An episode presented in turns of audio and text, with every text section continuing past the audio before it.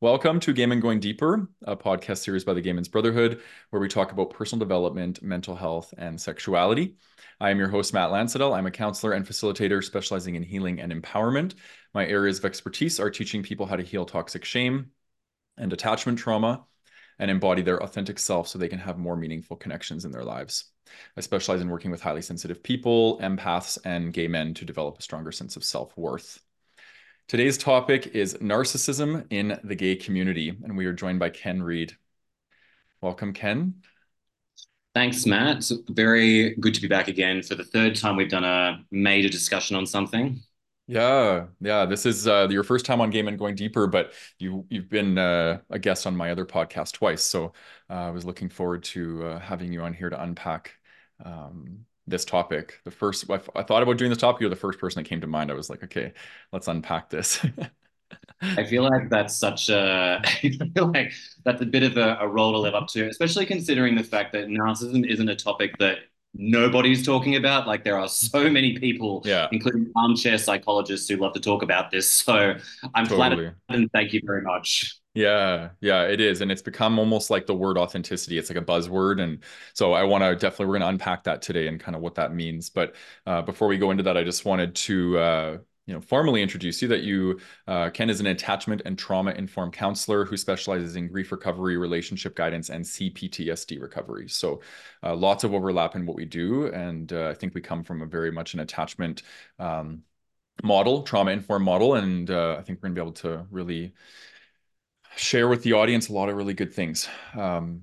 So what we're going to be talking about today is obviously what is narcissism. So unpacking narcissistic personality disorder and differing that from people with narcissistic tendencies. What is that? What's the difference between these two things? Analyzing the spectrum. So looking at different types of narcissism and how it shows up. What causes narcissism? What might be, or why might it be more prevalent for gay men? And, kind of might is a strong word there, because I want to highlight that I've never come across any studies that show that, within the gay community, there's higher incidence of narcissistic personality disorder. But from my own personal perspective, and I'm sure you'd probably share that same sentiment, Ken, that we see higher incidence of narcissistic traits in our community. So that's what we're going to be primarily talking about. How does it show up in the gay community? So again, more adding on to that conversation. Dating a narcissist, what would it look like? I think this will be an area where you'll be able to share some really good stuff, because I know you do a lot of this work in your practice, in that people that are recovering from dating, whether that be narcissistic people or avoidant attachers or whatever that might be. So, and then how can we deal with narcissistic people? Is how we'll wrap up the conversation. What are some things we can do to make sure that we are informed and protecting ourselves against people that don't have our best interests at heart? Okay, so the first thing I want to say off the top is we're not here to condemn or further pathologize people. Really, this is about spreading awareness of what this might mean. So like I said, there is people that actually are clinically diagnosed with narcissistic personality disorder. And then there's, the whole spectrum of people that have traits. And from my perspective, I think most human beings have some form of narcissistic traits. And if we're looking at that, it could be things like selfishness, egotistical behavior, self-absorption, gaslighting, manipulative, vain, like these sort of qualities that would lump in to narcissism. I think a lot of human beings exhibit these. So we want to spread awareness of both. So what if you look at the DSM, where narcissistic personality disorder would fall under would be under personality disorder. So it's called cluster B personality disorder. So that would include antisocial, borderline, histrionic, and narcissistic personality disorders. So the common thread among all of these personality disorders are going to be difficulty in regulating emotions and behavior. And usually, from my perspective, through the lens I look at this through, it's usually caused by childhood trauma. So we're going to be unpacking that a little bit further as well. And there is a big overuse in the term narcissistic. I hear it a lot. It's like, probably if you type that, that's probably one of the biggest searches on YouTube and Instagram. So we want to really unpack what that means. Again, having narcissistic personality disorder and the traits is going to be different. So we're going to unpack that. And then I just wrote down here, narcissistic people are severely traumatized people. They tend to have been relationally injured, and they develop narcissistic personality traits as an attempt to keep themselves safe through only thinking about themselves. So I view it as a severe form of self-preservation, or a preoccupation with self with no regard for others. So it's just a very, very, probably at the time, adaptive strategy used when they're growing up in these really toxic or chaotic home environments where maybe there's abuse or significant forms of trauma. And they develop this overinflated sense of self as a way to protect in that environment. So I try to look at it through that lens. I have worked with people on this spectrum throughout my career. I did work at the jail for a few years, so definitely you see these type of cluster B traits in the jail, and there's always an underpinning of trauma in working with these individuals. So it's I try my best to lead with compassion as much as possible, but sometimes the behavior of these people can make that really hard to lead with compassion. So. And I want to just read the criteria here. So the DSM-4 and DSM-5 criteria for personality disorders, which for those of you who don't know, that it's a diagnostic statistical manual that's used by mental health practitioners to diagnose psychopathologies, really, at the end of the day. So so basically, it's a pervasive pattern of grandiosity in fantasy or behavior that is characterized by a need for admiration, a lack of empathy, beginning by early adulthood and present in a variety of contexts as indicated by 5 or more of the following. So has a grandiose sense of self-importance. So they exaggerate achievements and talents, expecting to be recognized as superior without consummate achievements.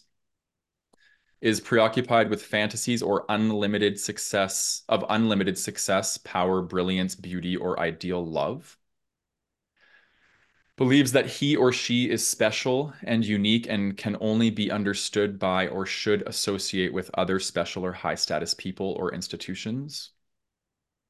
Requires excessive admiration. Has a sense of entitlement. So unreasonably expectations of especially favorable treatment or automatic compliance with his or her expectations.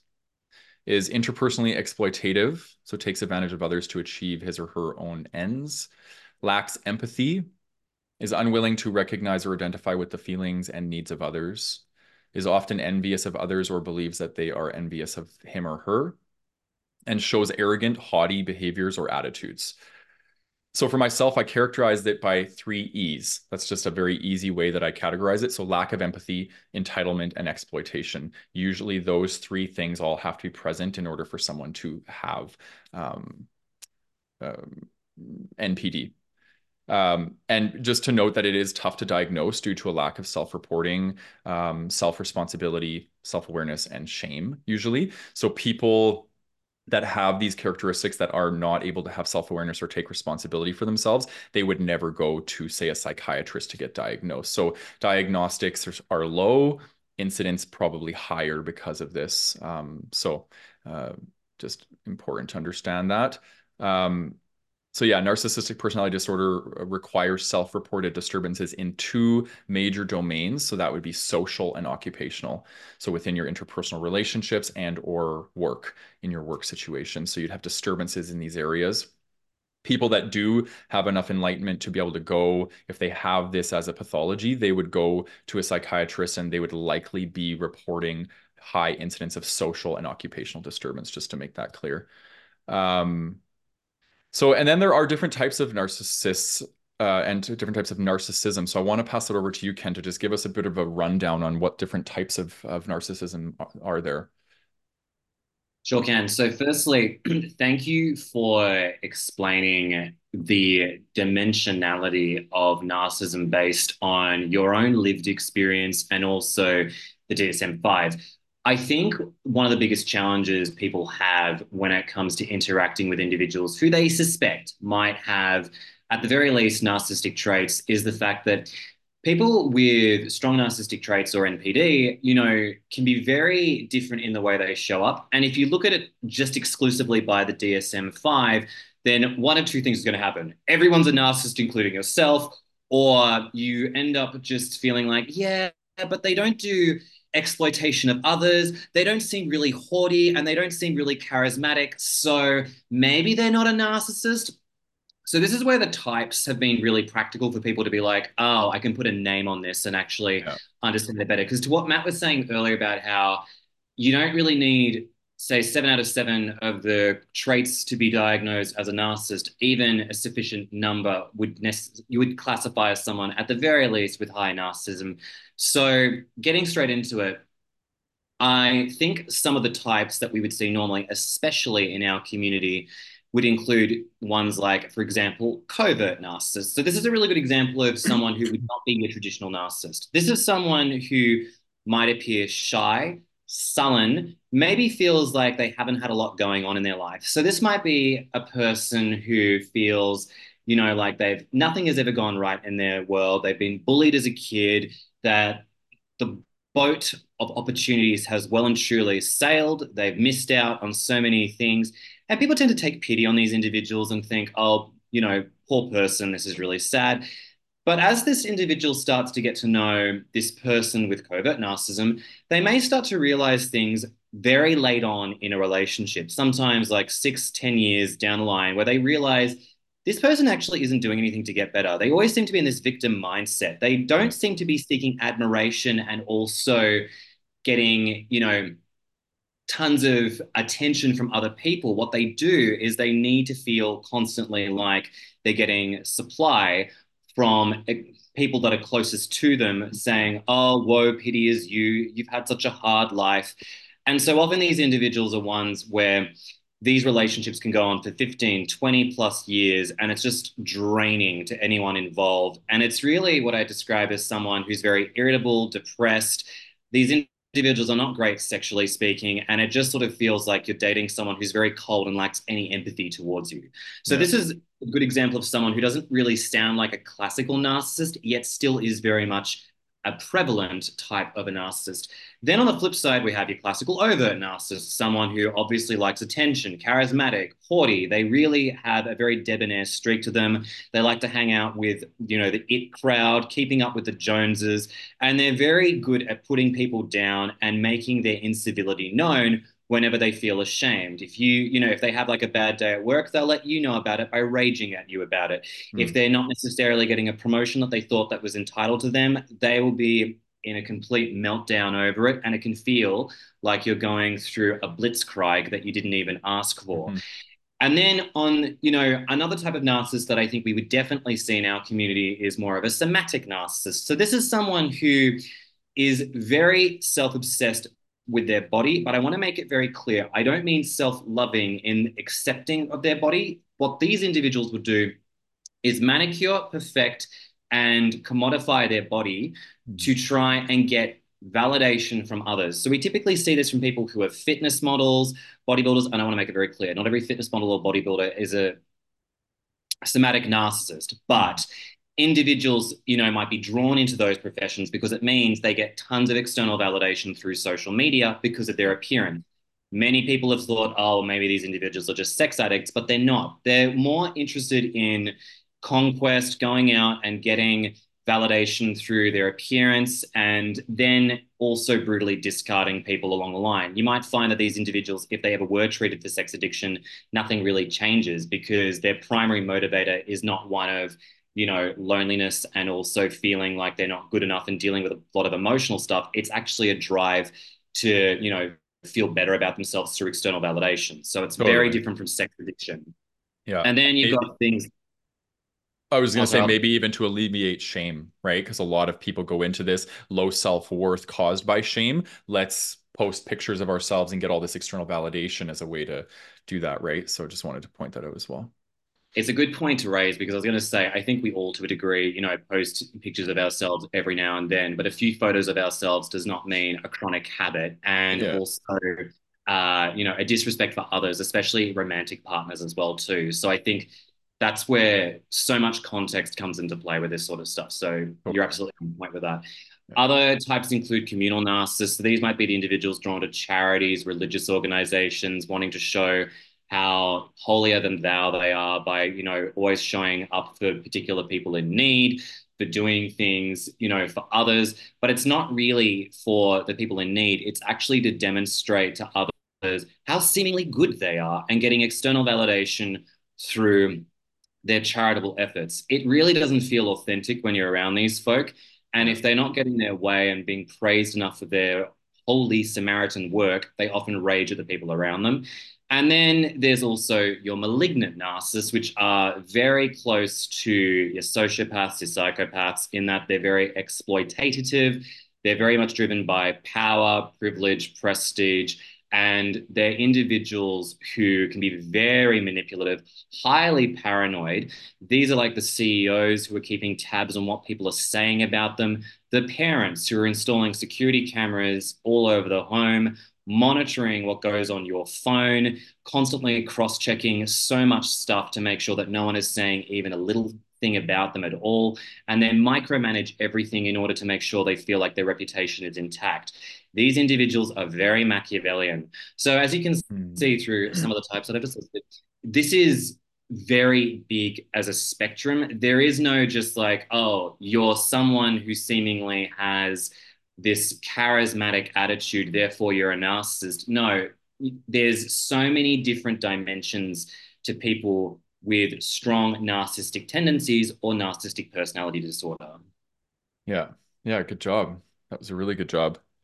Great way to break it down. And I'm sure everybody's kind of nodding like, yeah, I know that person, and, you know, kind of, you know, going through our minds and the Rolodex of people we know, because those qualities are definitely common in our society. And it almost feels like from when I was younger to, you know, the time social media hit the market to now, it's like self-obsession has become so prevalent. Like I it's almost like, you know, these younger generations, it's just like they're being primed to just be so self-absorbed and self-involved, and, you know, like it's just, you know, the generation of the selfie, I guess. So it's just interesting to see, you know, as things go on, you know, 10 years from now, what we're going to be seeing, as far as maybe the incident rates of narcissism increasing, or, yeah, it's interesting.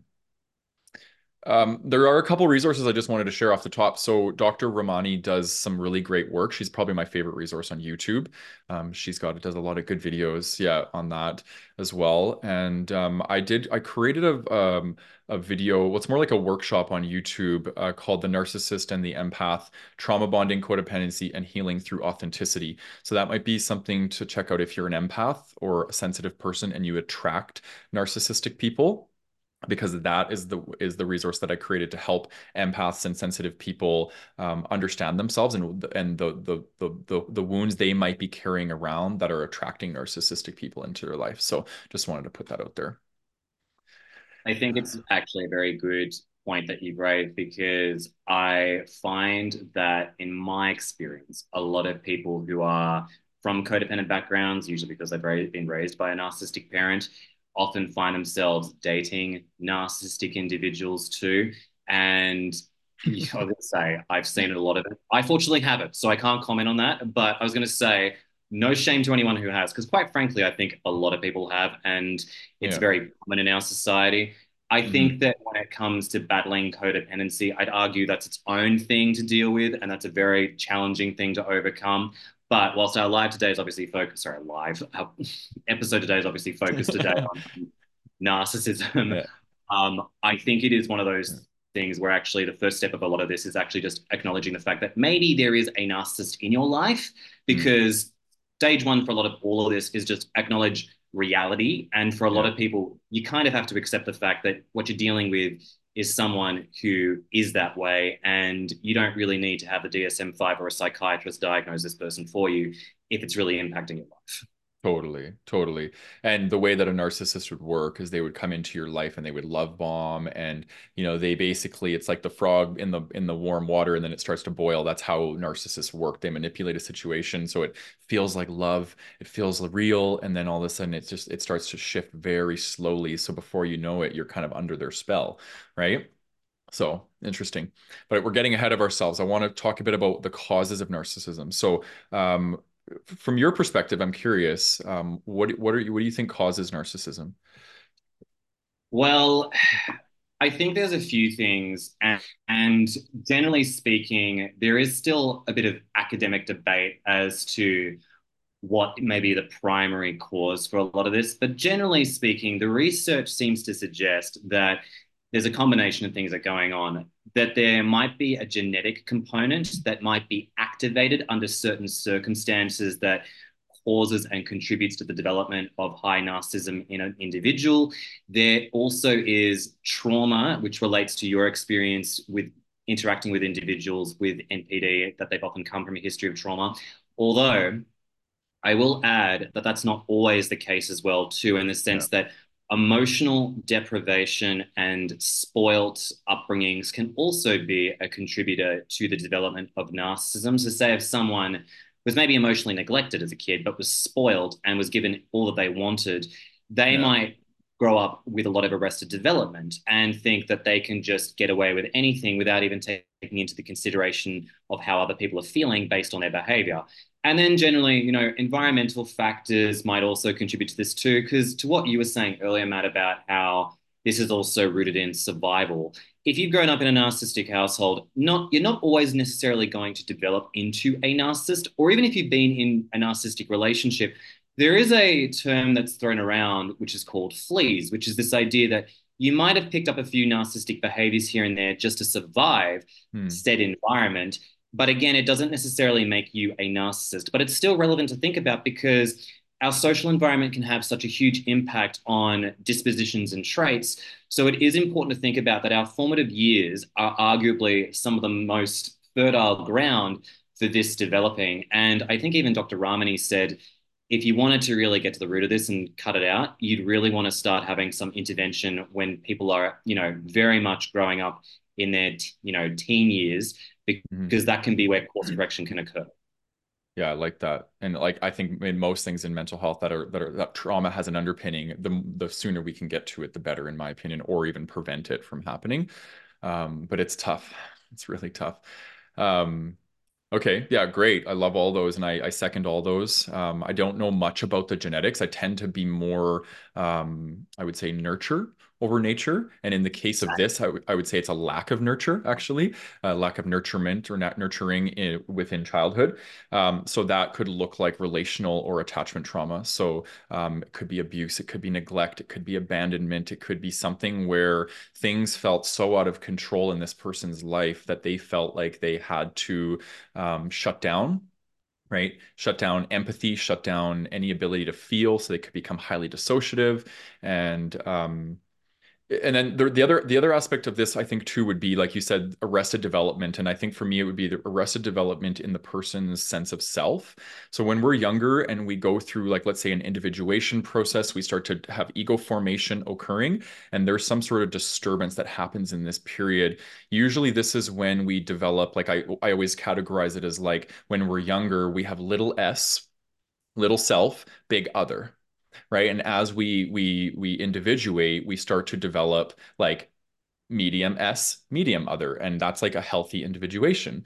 And when somebody goes through significant amounts of trauma, they might develop big S, little O, right? Highly, highly preoccupied with self and very little concern with other. And again, it's an adaptive thing we do when we're younger and we're in an environment where there is no validation for us. There is no encouragement of our authenticity or of our sense of self. So we basically develop this big reliance on ourselves. We become hyper independent, super self-sufficient, and we start to disregard other people, right?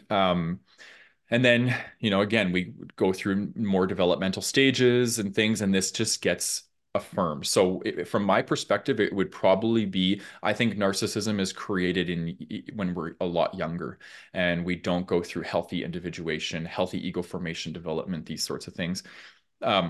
And actually, this is another good resource for probably people like us. I don't know if the lay person or just, you know, the average listener would be into this, but it's The Point of Existence, Transformations of Narcissism in Self-Realization. So this is, A.H. Almaas is probably, in my opinion, one of the pioneers in depth psychology. And I studied this book in university, actually, in a transpersonal psychotherapy class. And it was like life-changing for me. It really opened up my eyes to the structures of the mind and the development and trauma and these sorts of things. But A.H. Almaas says, narcissism is fundamentally the central expression of the alienation from one's true self. So again, individuation, ego formation, these sorts of things, they encourage boundaries. They encourage the development of our authentic self. If there's an injury or a rupture in this, then we're going to have alienation from our true self, right? And we got to develop all these masks, these personas, these ways of getting our needs met through manipulation. And that, I think that's a big, big cause here just from my perspective. Completely agree with you. And I think that, the other thing that I was going to say too is it is the development of a very, very fragile, sticky ego as well. It's very much about putting up a false self in order to feel better about oneself. And to a degree, hey, like we all have egos. And I don't necessarily think the ego is bad. I know there's a lot of talk about ego death and all this sort of stuff. And I don't think that necessarily, you know, one's ego is necessarily the root of all evil, but I do think that when it comes to being highly narcissistic, you know, it really is exactly as you describe. It's almost a tool to serve big S over little O to really gain a lot of validation. Narcissism in general is like being an addict for validation in order to feel better about, you know, your big S, because really that big S is sitting on a foundation of asbestos that could crumble very easily. Yeah. And when it does, it can be a disaster in clinical settings, but that's a story for another day. Yeah. Well, and why do you think, you know, people that are narcissistic have narcissistic rage? Because the big S that's sitting on the asbestos, on the cracky foundation, when it crumbles, right? It's like, it's so fragile. Their sense of self is so fragile. So they're manipulating everything around them to give them this sense of self, because it's actually not coming from within. It's coming from outside themselves. So again, it's almost like an addiction or to external validation, like you said. So really well put. I love that. It's a good way to look at it. Okay, so moving into why it might be more prevalent for gay men. And again, I want to just read this definition. Narcissism is fundamentally the central expression of the alienation from one's true self. So many gay men, we have injury to the development of our authentic self because we have to hide who we are for most of our upbringing, right? We can't be gay. We can't be sensitive. We can't be emotional. We can't be feminine. We got to shut down a lot of who we are. And I think this is a recipe. This is one of the ingredients to the recipe that could potentially lead to people developing narcissistic traits. What are your thoughts about that? I was going to say all day. I could talk about this for days, to be honest. So I'm going to do my best to really turn this into a very pithy summary. Yes, to everything you said. So my thoughts are as follows. I want to echo something you said at the very beginning of this, which is to say, whilst there is not necessarily any research to suggest, hey, if you're gay, there's a high incidence that you might develop into a narcissist, it's more just to say that with what we've discussed already, that trauma, upbringing, you know, alienation, bullying, abuse can all be a recipe for the development of narcissism in an adult. So when we think about the gay community in general, I have to say, now this is statistically proven, mental health for gay men is not exactly fantastic. So let's just use that as a bit of a statistical point to say there is therefore a high likelihood that people with, you know, in our community are going to maybe develop some form of personality disorder, even narcissistic traits. So let's dive straight in. I think you're absolutely right. I think that I'll start actually with being closeted, because I think that is a huge one for many, many men and women and people who are non-binary in terms of, you know, really coming to themselves and not feeling like they can. I think that for a lot of people who may develop into covert narcissists, and I'm just using this as an example, might deny their own sexuality because they've been forever told that they can't be themselves or have been made to feel like they can't be themselves. So, you know, being closeted for them is their way of protecting themselves from any shame, embarrassment, and they really need to maintain this veneer that they're fitting in with everyone when in fact they actually have some traits of being, you know, part of our beautiful LGBTQI plus space. But of course, there is a strong societal undertone which says being straight is okay, anything else, not so great. So understandably, it could definitely, you know, I've heard so many cases of people who are closeted who actually also do have high narcissism, but I want to make it very clear, not everyone who is closeted is a narcissist. Mm-hmm. It depends on how, to your point earlier, how that person is weaponizing this, like the big S, to obtain external validation from others, and how they're doing that to protect that shaky asbestos foundation, which, you know, where all those, you know, beautiful, messy parts of them exist. I think that for a lot of gay men, I think there's a tremendous internalized homophobia about who we are. Yeah. And I think that can lead to the development of other styles of narcissism as well. Take the somatic narcissism in our community too. How many, you know, men in our community are very body focused too, to the point where maybe it's done in such a way where their obsession with their body and using it to, you know, have sexual partners is not done because they want an authentic relationship, but it's to prop up that big S to make them feel better about themselves too. And I also think as well, now, everybody bear with me on this one. I also think the hyper-femininity and hyper-masculinity of people in our community can also see a lot of people who are narcissistic too, because again, it's that representation of big S and how they show up that makes them feel safe. You know, you have people who are on very big pendulums of how they represent themselves, and they may show up incredibly antagonistic, be putting people down, exploitative, and creating these power structures with their friends in order to feel better about themselves. And honestly, it can feel like you're back in the schoolyard. Yeah. And so generally speaking, I think our community definitely sees a lot of narcissism. Yeah. Yeah, I agree. And you know what you were saying, and again, I'm not generalizing and lumping all into this, but drag queens and like seeing, you know, going to drag shows and seeing the way that they can be so catty and so mean.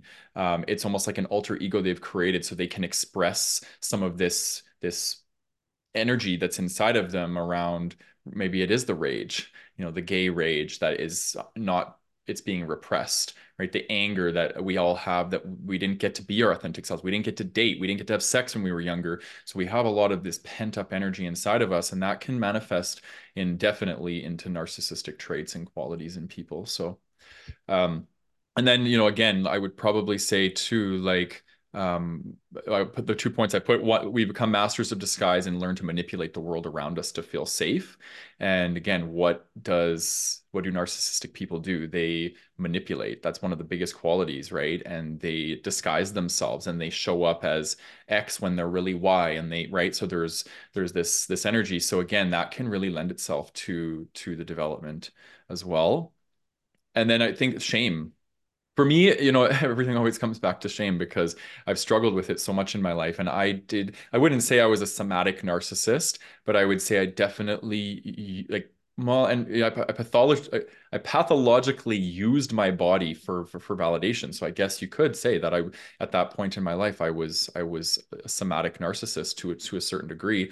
And I felt very small. I felt like, you know, very, very little. And the only time I would feel good about myself was when I would get those likes or that validation, right? So I realized the fragility of my sense of self at that age. That was about 5 years ago. And I just went on this really long journey of healing and growing and learning how to love my body in isolation of a mirror or a selfie or these sorts of things. And it was a tremendous amount of work, but it's very, very doable.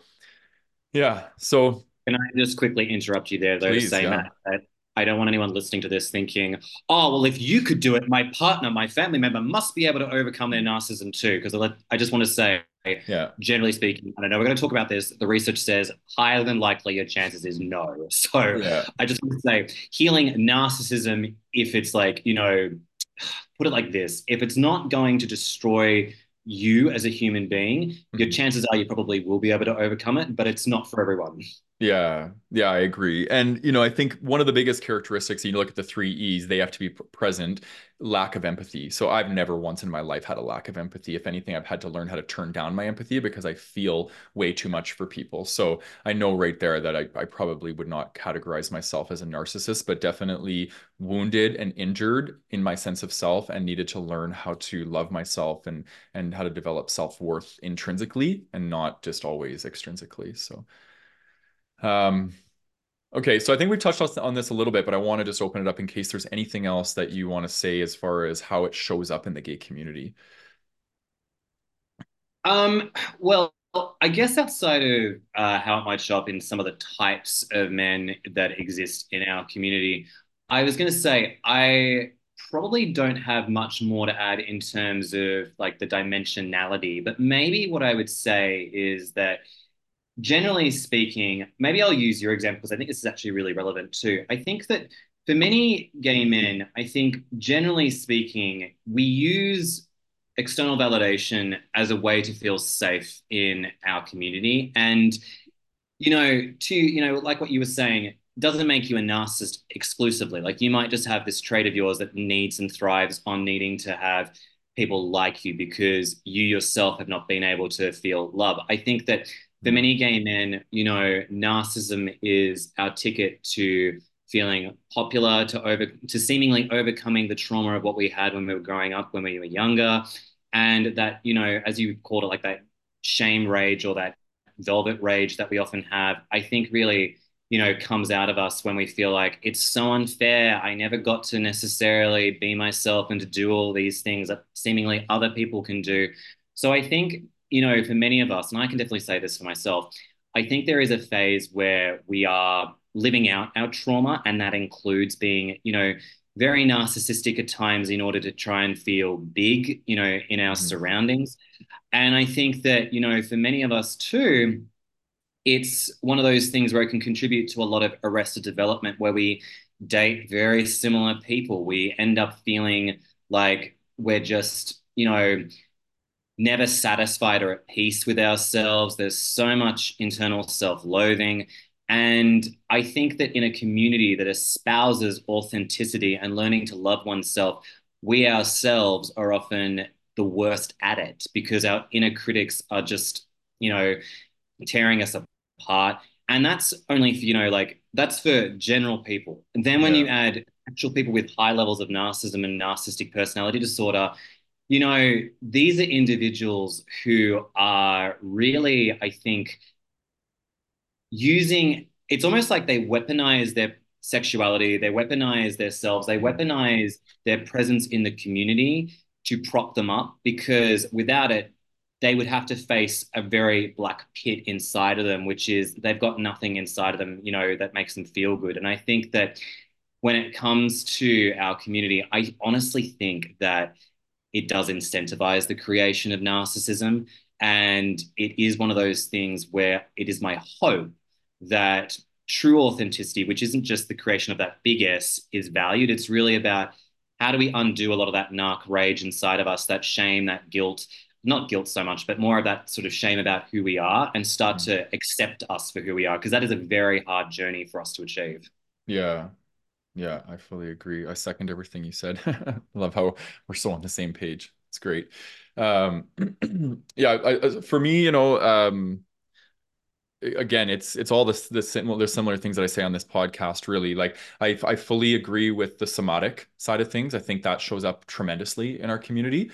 I also see, again, with this obsession with body and the physical body, I see a lot of intimacy avoidance. And I think a lot of hypersexuality, promiscuity, casual sex oftentimes comes from people not having a strongly developed sense of self or sense of self-worth, right? It's like, I'm only going to share with you my physical body, and intimacy avoidance is usually caused because we don't feel secure enough in ourselves to share the emotional, the mental, the spiritual parts of who we are, right? So we hold those back. So these don't have to be directly even linked to narcissism. It's just how it shows up in the community and how we might have, you know, this lack of sense of self. I also see that in the community too, is like a lot of trends that people just grab onto, right? And people that are just grabbing onto trends blindly and doing things that everybody else is doing because everyone else is doing it. It feels a little bit like conformity, or, you know, because we don't have a sense of self, so we're just going to do what everyone else is doing. So it's like the selfies and the butt pics and the dick pics and all this stuff. It just feels like there's this element of like, I'm just doing it because I feel like I have to do it to fit into this community, right? And I would just love for us more to like stand up and say, do I actually want to do this? Right? Because there's nothing wrong with it. If you want to do it and it feels good for you, by all means, go ahead and do it, right? I even do it sometimes, right? So it's like, but if you're doing it because you think you have to do it to fit in, I would really question that, and get clear about, you know, what it is that you want, what it is that makes you feel good. So those are kind of just some of the more dysfunctional ways. And I would say probably a couple other ones would be lack of empathy for one another. As gay men, like the mean girl gay energy is pretty prevalent in our community, and like I said, like I know some of it is alter ego with drag queens, but drag queens I tend to, any ones that I've ever seen, really embody that mean energy. But again, there's probably tons of drag queens out there that embody love too, right? So I'm not lumping them all in the same category. And then the other one that probably could show up too in our community would be creating hierarchy. And I know this is a human thing, but I do see it a lot in the community, which is like this A gay mentality. It's like, I'm part of the A gays and we look down on all the other gays, or I'm white and privileged and I look down on people of color, whatever it might be, right? There's this thing where like, we feel like we have to be better than other people, which is very, very linked to narcissistic qualities for sure. Yeah. Okay.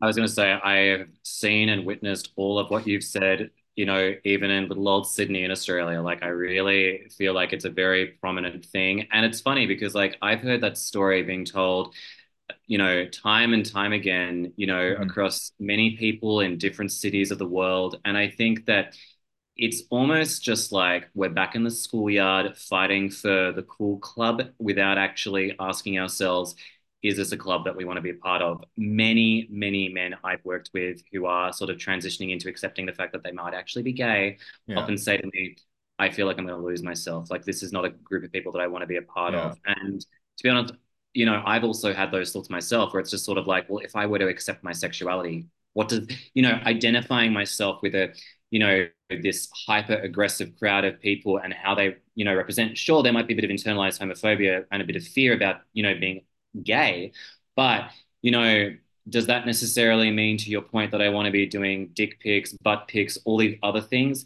No. And I think that, you know, it's very easy, you know, I think it's very easy for a lot of people to feel like being gay means you're automatically lumping yourself with this, you know, this very hypersexualized, hyper aggressive crowd of people, when it couldn't be further from the truth. But it does, I will have to say, I think for a lot of people, that is the shortcut to feeling accepted, validated, and at peace with their big S. Exactly. And it makes me so sad because, and that's again, one of the main reasons why I started the Brotherhood, was because I'm like, that's all I'm seeing. I'm just seeing this mainstream community. I want to create offshoot subsets of communities where people can go and find connection when they don't feel like they fit into that mainstream culture, right? So, yeah. All right. So, dating a narcissist, what would it look like? How would somebody know they're dating a narcissist? Great question. I want to start off this by saying, no shame to anyone who has, for the reason that many people do not know what a narcissist is in terms of their disposition, their traits, their qualities. And to be fair to most people who are narcissists, they can still love, you know, maybe at an immature level. And it's okay to grieve these individuals if, you know, you did indeed have a strong bond with them. So with that all out of the way, let's talk about what it actually looks like. Okay. The shorthand version is there's love bombing, devaluing, discarding. So in the early days of courtship, you might find that these people are incredibly debonair, they're charming, they're usually blowing you up with a lot of big compliments and saying things like, you're the love of my life, I see us getting married together and having this soulmate style relationship. And I mean, that's on the very overt side. But if it's not necessarily that, it just might feel like this person's giving you a lot of time, attention. And for people who are, particularly for a lot of us who are gay, we are often, you know, very love-starved. And so having another man who we might find attractive, who we might find down on their luck, someone who we really connect with out of a place of empathy or, you know, yearning for feeling desired, it is very easy in this phase to overlook some glaring red flags, which then start to crop up, you know, down the line. I often find narcissistic relationships tend generally to last a while, in that they are ones where you have this glorious honeymoon phase where things can feel so great, feel so fresh, to then slight mood shifts starting to happen. Your partner who's narcissistic says something to you that really ruffles your feathers. You know, they'll start making comments about your body, saying things that, you know, you're too sensitive, and a cycle of gaslighting starts to occur around this particular point in time, mm-hmm. where you're made to feel like you're going crazy. And this phase of devaluing, where you really start to feel like any day could turn into a thunderstorm, you know, where you just almost feel like you're walking on eggshells, waiting for the next thunderstorm of rage to come out of the person. Mm. You know, it's really this feeling of absolute terror that you don't know what day it's going to be with your partner, because one minute they're joyful and the next minute they're sullen and tearing you apart for being who you are. It's almost like they derive pleasure out of destroying you. Mm. And so you get these really nasty hot and cold cycles of intermittent reinforcement. And I want to take a pause here to say, this is very addictive. Yeah, for our brain, getting this amount of intermittent reinforcement is, you know, akin to issues with codependency, being in a situation where you can't really understand what's right or wrong. Add in the gaslighting too, you often start blaming yourself for your partner's mood shifts and their behavior. And this can take a long bloody time to realize it's not me, it's them. Yeah. And you can finally reverse that Taylor Swift song. And then as for the discard phase, now this doesn't always happen. Yeah. Sometimes they will have cheated on you, you know, years ago and have had a litany of partners behind the scenes. Sometimes they'll have started a family without you. Sometimes, you know, they'll just up and leave and, you know, you'll be left wondering what the hell just happened. But usually you might be the one to leave them after getting so tired and burnt out with this. You might have a kid with this partner and see that they're abusing your child and are like, no way, I will not put up with this at all. You don't get to speak to my child that way. And you leave. Mm-hmm. But I think when people look back on it, generally I'd say the reaction is 50-50. They either feel devastated after being dumped or leaving the narcissist, or they feel relief. Like, thank God I'm out and I'm not putting up with that anymore, because it was just so much.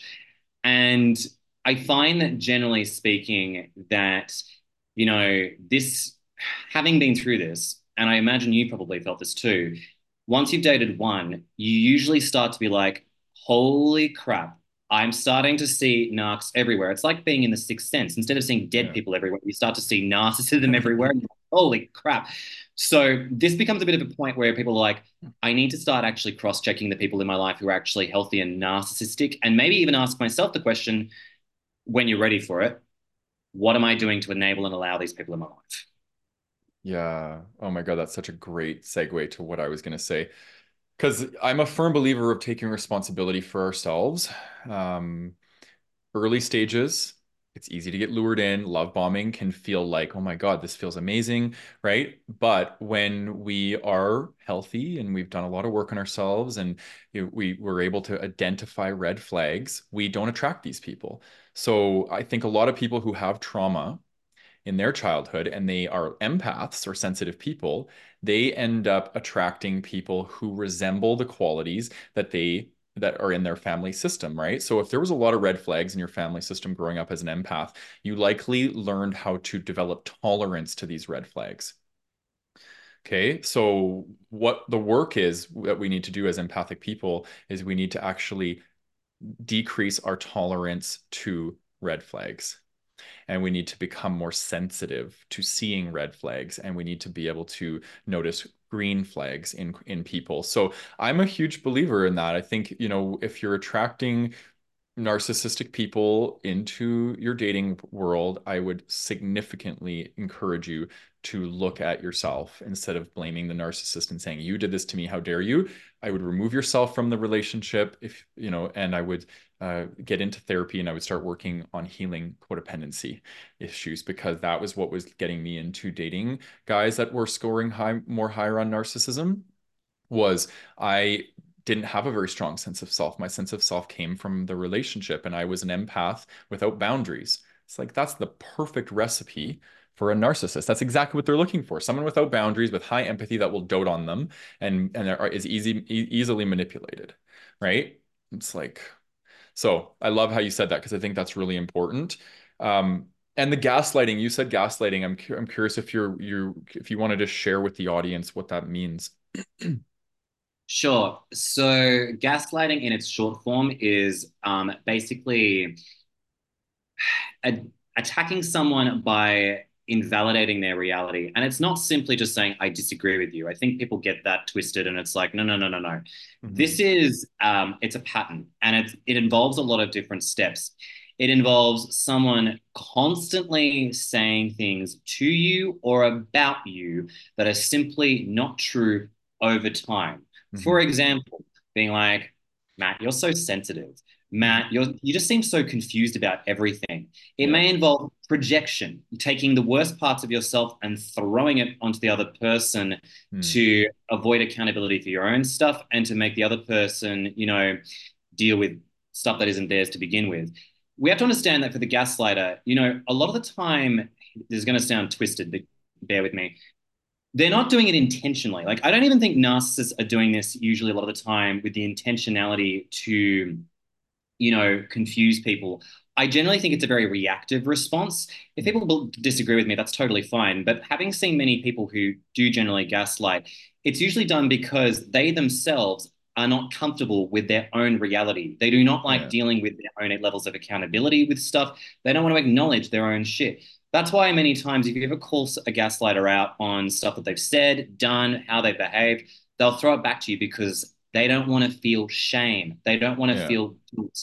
So it's far easier for them to throw the facts back at your face and make it seem like you're the problem with, you know, you're the one with the problem with the issues and all this sort of stuff. Yeah. I think that it's one of those things where the impact is, if you're feeling generally quite confused, that you're feeling like you're becoming quite powerless, and that the person that's talking to you has essentially become your sole reference point for what's right, what's wrong. They're telling you 2 + 2 = 3, and it's starting to feel like an Orwellian nightmare.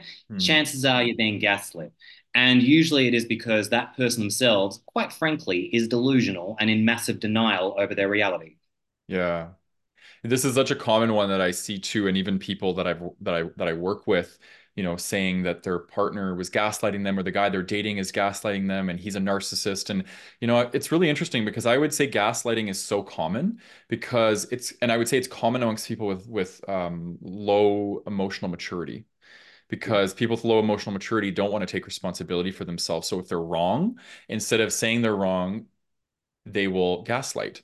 And they'll try and contort the situation into saying, no, you don't feel that way. This is actually how you feel, right? So they're trying to manipulate the situation. So yes, it is somebody, it could be a trait in somebody with narcissistic personality disorder, but it can also just be general people that are not wanting to take responsibility for themselves, that are contorting their reality to make it more, so they don't have to take responsibility for themselves. So yeah, I see it's quite common. It's very common.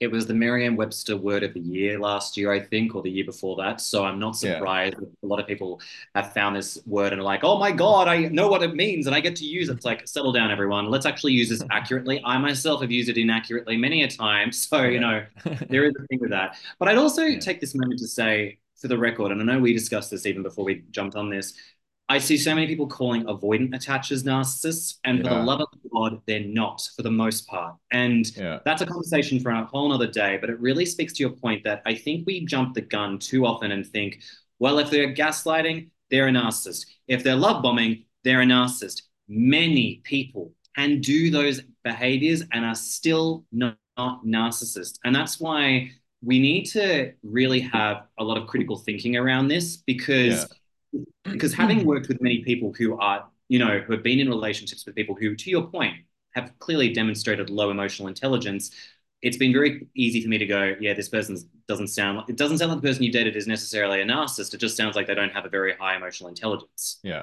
Yeah, exactly. And I agree with you with the avoidant attachment comment, because, and you know, if we even went to that degree, it could be that somebody that was anxiously attached in protest behavior could also exhibit, you know, narcissistic qualities as well, right? So we're just essentially looking at people with dysregulated nervous system and the coping strategies that they're using to try and make their environment safe, right? So we all need to just kind of, you know, settle down a little bit and not be calling everybody a narcissist just because they invalidated our feelings, or they were showing signs of emotional immaturity, or they were avoidant of intimacy. So we just have to be a little bit more discerning, in my opinion. Yeah, I completely agree. One of my favorite things about being in this space as a mental health worker is you really learn to value the word context. And one of my favorite things to ask my clients is, okay, how did your partner get triggered? Like, in times during emotional stress, how did the shit hit the fan? Yeah. And if it's an avoidant attacher with severe avoidant attachment, usually it's when people get close to them and things are starting to get more vulnerable. That's when they back away. People who are more anxiously attached, if they feel you're pulling away and it's quite severe for them, that's when their protest behaviors come out. Mm-hmm. And the thing is that, you know, insecure attachment can coexist with narcissism. So I think people think that, you know, it's separate, when it's like, no, an attachment system has to coexist with this as well. Yeah, I agree. And it's funny because the narcissistic person would never show to anybody that they have insecurity in their attachment, right? It's like, that's the last thing you would see in a narcissistic person, but really all of the same qualities that you would see in insecure attachment also would show up in somebody that has NPD. It's very fascinating. Hence why they have disturbance in their social and their occupational, interpersonal domains, right? Insecure attachment. They don't know how to attach to people in a healthy way. So, okay. So lastly, how can we deal with narcissistic people? What would you say, what's some of your best tips that you would give to somebody that's dealing with a narcissistic person? Matt, my one and only tip is you don't deal with a narcissist. But if I'm being a bit more practical than that, it's like an earthquake, just don't go near it. If we're in the center of an earthquake and we can't control the outcome, here's what I'd say. Firstly, being compassionate and kind, say you're in a situation where you are dating a narcissist and your finances are tied up with them, that's a different story. So I think the first thing I would say to anyone, regardless of your circumstance, is radical acceptance. Please understand and respect this person for who they are and how they show up. Yeah. If you know this is a person who's demonstrated a lot of the behavior that we've talked about today, you don't necessarily need to get your PhD in narcissism to understand whether or not they're actually a narc or not. I'd spin the question back to, how does this person make you feel when you're consistently in this relationship? Do you feel like you're stepping on eggshells? Is your physical health going to the shitter where you're feeling like you have fibromyalgia? Well, not feeling like, you actually have fibromyalgia, chronic fatigue issues, IBS, because your physical health can be detrimentally impacted by the quality of your relationship. So if you're starting to notice your physical health is coming undone, that arguably should be your first alarm that something is not quite right. Secondly, really understand the importance of this individual in your life is craving external validation or supply. Learning how to go grey rock, which is the technique of becoming boring in conversation, talking about the weather and not really talking about your personal life much, avoiding topics and conversations which would cause them to rage or gaslight you, becomes paramount at this particular point in time. Yeah. And it does mean that the quality of your relationship might suffer, but arguably that's in your benefit because it does help you get to a point where you're not as interested and romantically invested in this person too. Mm-hmm. And arguably one of the biggest things that you can learn for yourself is boundaries. You have to understand that many people who are narcissistic have terrible boundaries and are not great at respecting yours. Mm-hmm. It's not about necessarily implementing boundaries just with them. It's actually about having boundaries with yourself. It's really about learning to understand how much you're going to tolerate with these individuals and also how much you're willing to put up with them. I will say for many people, walking away is not an option. And it's really about figuring out how much distance you can create with that person in your life in terms of maybe it's just how much you disclose, how much you interact with that person on a daily basis. I know many family members who simply can't give up their parents because, you know, there are financial constraints or they genuinely still care about their folks. Yeah. But when they're too physically close, they're maybe under the same roof, that's when it just, it spirals and all of this narcissistic rage and crap comes out that really affects that child's self-esteem. But they're like, you know what? You're great at a distance. I'll see you once every month. And that actually is enough for me. So it's really important, if I had to round this out, is to say, generally speaking, we want to be mindful of the people in our life and how they're impacting our mental and emotional well-being. And I don't mean just triggered. Like being triggered is not in and of itself a sign that someone is good or bad for you.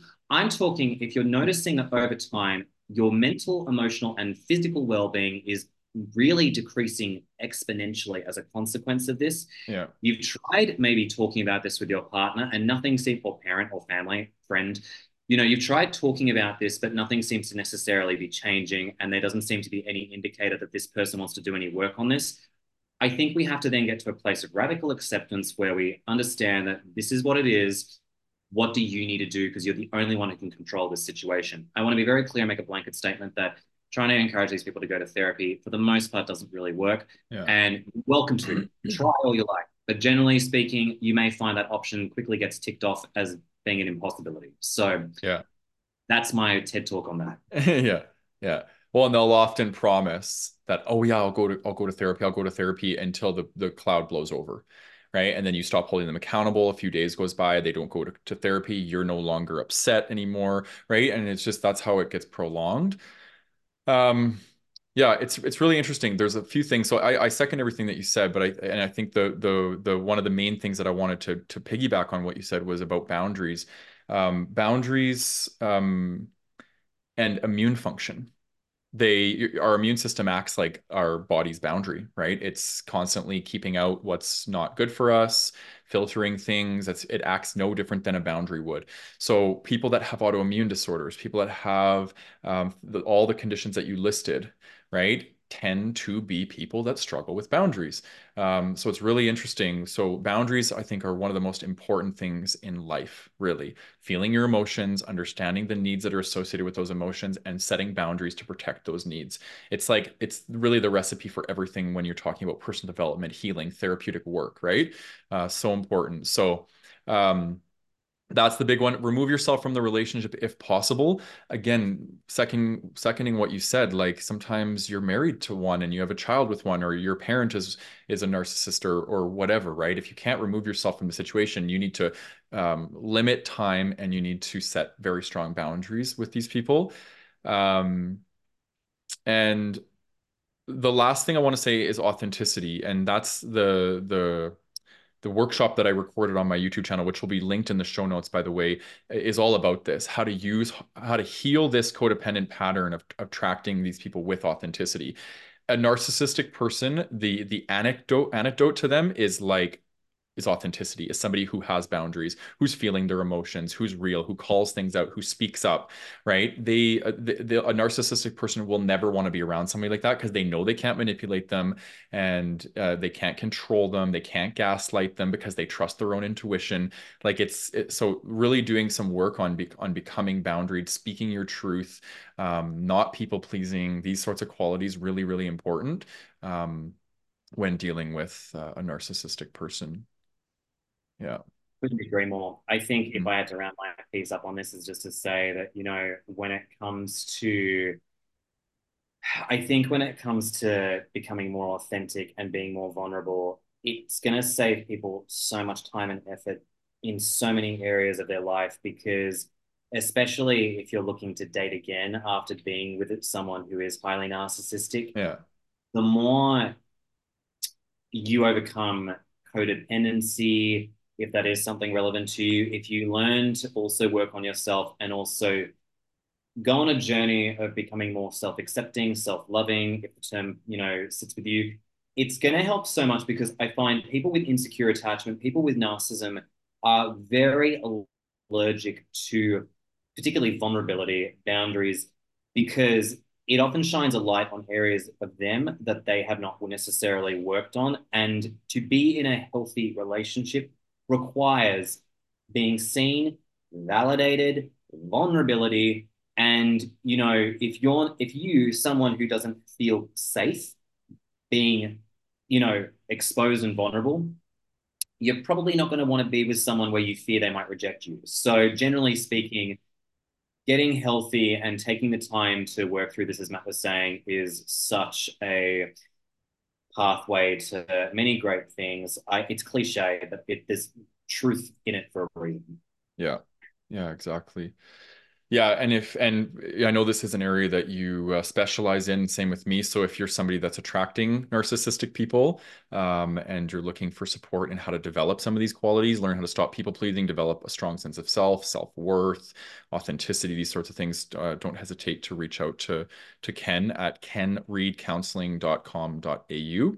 And I'm sure you have other resources on your website too, if you're not taking clients or whatever, but anything else you want to say to the audience before we wrap up?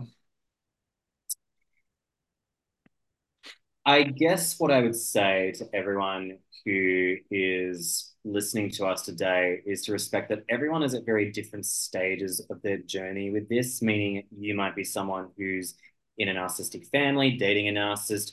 You yourself might be listening to us being like, oh shit, I'm worried that I am a narcissist. I wanted to say, generally, most narcissists will not self-reflect. So if you are self-reflecting on this and are actually willing to take steps to work on this, I wanted to say hats off to you, because it is not an easy journey to do, but it will actually help you in so many areas of your life. Yeah, I think that the key thing to understand when overcoming this is that it's not pleasant, it's not easy, but I would also, the last thing I'll say is I would not do this alone. And it's not me trying to throw in a sales pitch to be like, work with me and my team. It's more just to say, please speak to professionals about this, to talk about it. You deserve a support team who can help you. If that is not a possibility due to financial constraints, I totally get it.